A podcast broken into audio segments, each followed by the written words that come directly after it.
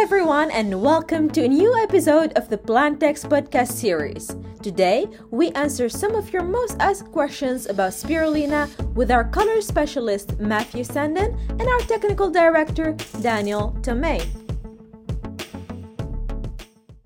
The current problem is that spirulina is not heat stable. How do you deal with that?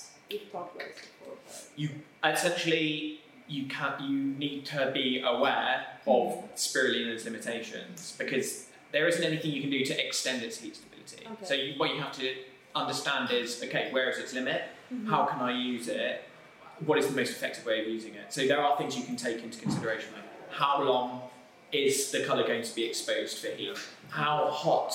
How high is the temperature? um, and how long will it, will it be exposed to that temperature? Then also the acidity of the product as well. So uh, I've seen that earlier, like a couple of weeks ago, Scott has made a bread with blue in it, and the Mm-hmm. Yeah. blue is actually very good. Yeah. It was very vibrant. Yep. So what kind of blue did he use, That or why was did? He, Spirulina, wasn't it? In that black bread. but it did survive the heat of. Yeah. So obviously he had to put in a higher dosage. Yeah. So uh, there will be some colour Yeah. um, Loss. degradation, Okay. uh, but so you account for that by adding in increased amounts, and then it will fade, but it will still have a usable amount. You'd take the same approach with red beet as well. You'd overdose slightly, Yeah, knowing exactly. knowing that that heat process is going to degrade the, the pigment slightly, so you overdose. Okay.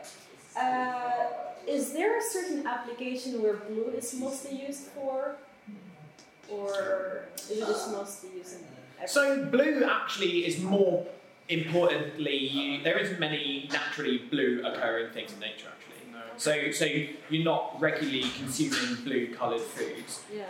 Blue, from a Yeah. colour house perspective, is useful to us because it's used as a sub-component to make other colours. Colours, okay. Right, so we will be- blend blue with yellow to make a green colour. Okay. So that gives it um, an alternative to cotton chlorophyll. Or with a red to make a purple. Hmm, okay. So that I would say that's probably. I mean, blue-coloured food Would you products. say not- beverages maybe are Beverages the It's Uh, ones- probably yeah, like sports primary. drinks, sports Yeah. drinks, um, confectionery, like icing.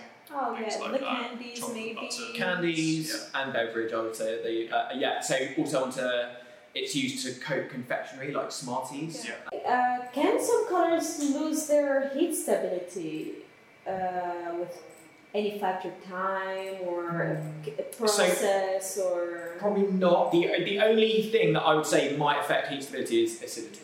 Um, Hmm, yeah. Yeah. Is there anything else? I don't know about heat stability, but light stability is definitely a factor. Um, Okay.